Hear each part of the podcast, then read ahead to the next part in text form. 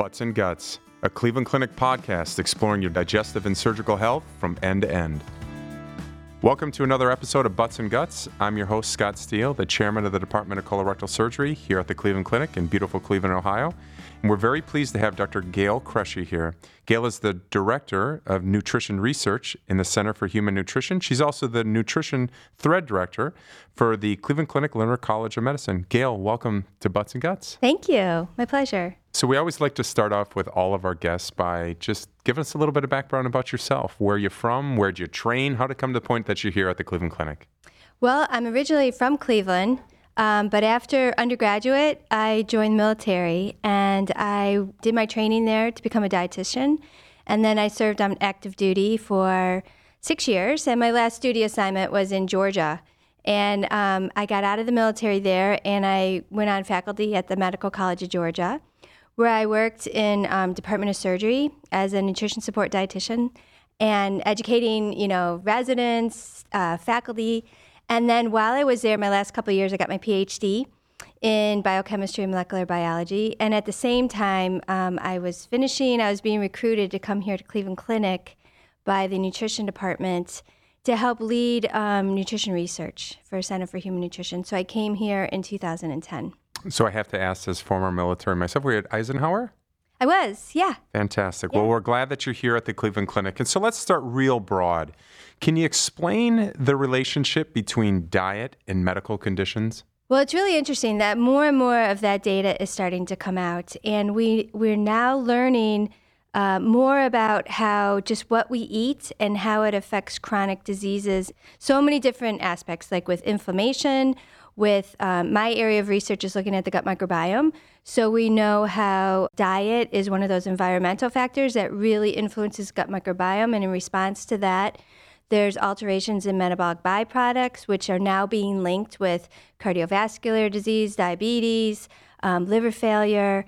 And so that's just like one small aspect of, you know, how diet is being linked. But we know excessive amount of um, simple sugars can contribute to long-term uh, insulin resistance. And so it really depends on what medical condition you're talking about. And we'll delve into a little of that a little bit later. But I have patients all the time that say, I eat this food and it really sets me off. And obviously I'm a colorectal surgeon, so they might be talking about their bowels being constipated or diarrhea, or it's just belly pain or bloating. This isn't what we're really talking about here, though. What we're really talking about is diet and medical conditions. So can diet be used as a way to help manage a medical condition or cause a medical condition on the other hand?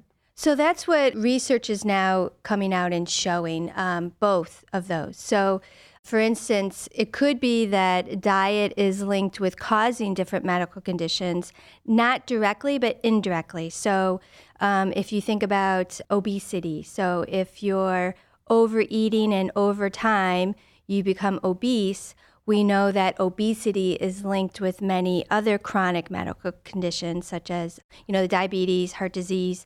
And then by losing weight, and diet is one mechanism to help lose weight, there's reversal of some of that pathology.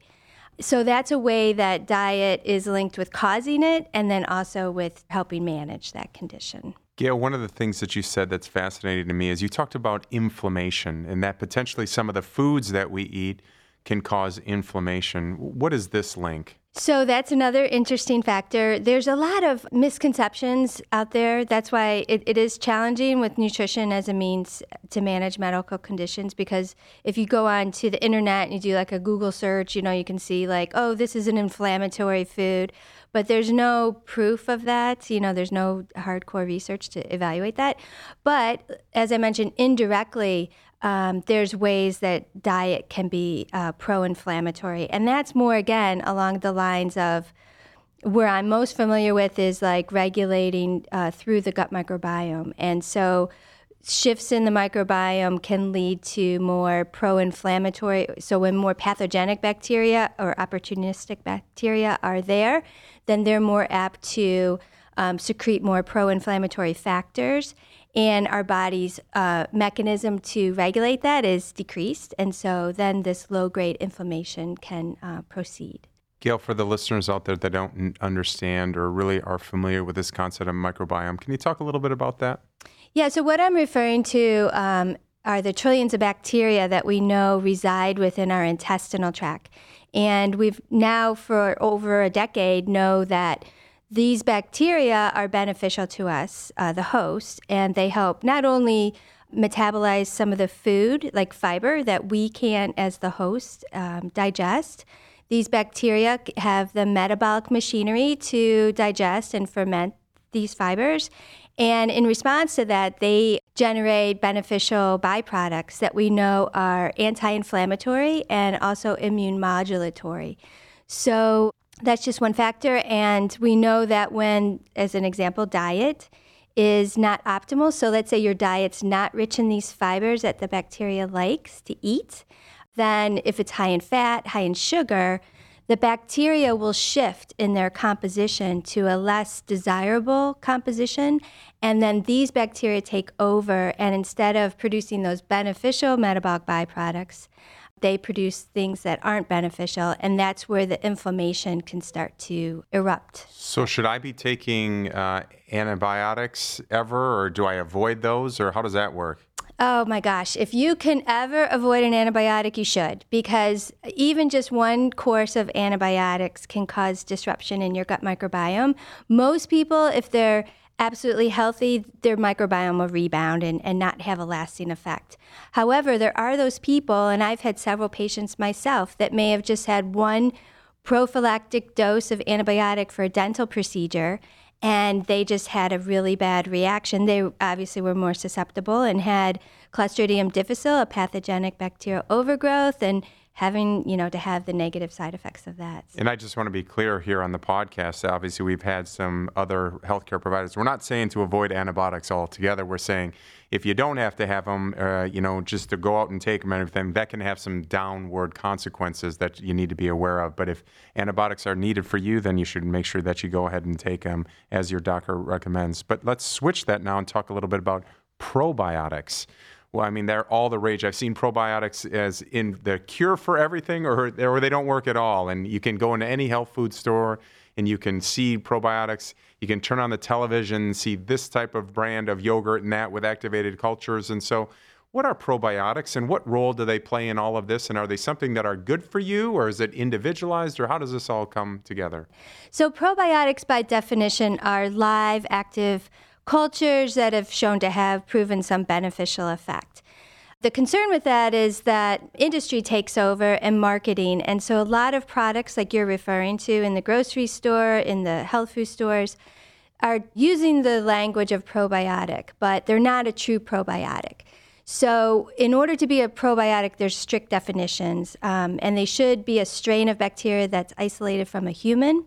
They should be able to survive the upper part of our intestinal tract, not be destroyed by gastric acid and, and bile, and they should be able to reach our distal gut, our colon, and be able to colonize the intestine, secrete some beneficial byproduct, and then, of course, they need to be safe for use, and, and then lastly, um, need to have clinically validated beneficial effects.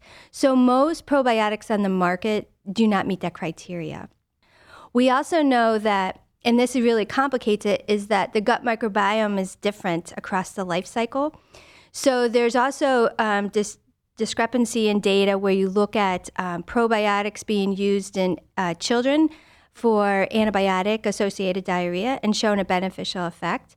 But if you use that same strain in a geriatric population, we don't see any benefit. But we know now that the gut microbiome of infants is totally different from that of geriatrics. So it makes sense that it may not be the right strain for the other population. So that's where research is going and, and leading us. But for the general consumer, um, I think what's really important is to make sure you're looking at a product and um, that has a strain. Um, the manufacturers don't have to put the strain on the product. And um, but if there is sp- a strain specificity to that product, the manufacturer will put the strain on there. So if you see a strain listed on a product, then that's that's probably a good product because the manufacturer is making sure that you know that. And then you should only use that probiotic for what it's been demonstrated to have a beneficial effect. So, for example, you can go in the grocery store and find like a yogurt that may be labeled to help with immunity, and then another yogurt that's labeled to help with bowel regularity, because there are those, and they're strain-specific. But taking the immunity-based yogurt and trying to help your bowel irregularity, it's not going to work because, again, that's strain specificity. So that's where a lot of people get confused, and they say, just take a yogurt. And most yogurts are not probiotics because the starter culture to make yogurt is not a probiotic. Yogurt's a good food. It's got a lot of beneficial effects, but it does not necessarily have that probiotic effect. So something near and dear, I guess, to my heart as a colorectal surgeon, and speaking of this microbiome and diet, there's a lot of fat diets out there, and some of them use colon cleanses mm-hmm. and things like that. Obviously, I would think that that may have a role or an impact on the microbiome. Can you speak to any one of these without getting into diet specific, but just kind of how this all fits together with these diets? Yeah, it frightens me to hear about the colon cleanses because you're doing something that you really don't want to do is eliminate your entire microbiome and then not properly replace it back. I mean, we do that in a medical way, like, for instance, to do fecal microbiota transplant for a Clostridium difficile infection. But to just do it just because, oh, I want to be healthy, and that's probably a very bad thing to do. So it's better to just eat the foods that we know help to maintain a good, healthy blend of bacteria in your gut. And those are, you know, down to the basics, just eating regular, non-processed food, rich in fruits and vegetables, rich in different types of fibers. And that's really what the gut microbiome wants to be fed. So we're going to switch gears. One of the hats that you wear, as I said in your introduction, was your role at the Cleveland Clinic Lerner College of Medicine. And I think that's very interesting because nutrition education in and of itself is widely variable in, in medical education training. So can you talk a little bit about the importance and the benefits of integrating nutrition education in a medical school training? Yeah, we just had paper come out. That's so exciting because we're looking at these chronic diseases that are just rising in our in our society. And so future physicians need to be able to talk to their patient about diet because we're learning diet is a way to help manage many of these conditions. Yet the medical school curriculum is lagging with proper training of physicians in how to talk about diet with their patients. There is some component of nutrition in medical school curriculum, but it's not linked with diet. So students learn about biochemical pathways, they learn about carbohydrate metabolism, protein metabolism, fatty acids, but they don't really get that linked back that that's really what you're eating every day. You know, it starts with your diet, your diet's high in fat, this pathway is going to be more predominant versus another. And so there's that whole aspect, bringing that back to, well, what is diet? And then there's the aspect of, well, how do you talk to your patient about diet? And how do you know what is the right thing to advise your patient to eat? How are those different guidelines? How are they developed? Where is the literature that supports them? And to, so for um, future physicians to understand where dietary guidelines come from, um, what they are, how to talk to your patient. You know, I have a good example. My mom, she probably mad I'm telling the story today, but she told me the other day, she's elderly and has diabetes, or she was telling me she met with her primary care, and my mom brought it up that her hemoglobin A one C was high. And she she said to the doctor, what do you think about that? What should I do? And the doctor said, eat less carbohydrates. Well, what what is a carbohydrate? Um, what foods have carbohydrate? How much is less? What's the appropriate amount? None of that was discussed. It was just ended with eat less carbohydrates. So this is where the conversation needs to get a little bit richer. And then physicians need to know, you know, you're limited with time um, that you can spend with your patient to go into this depth of information.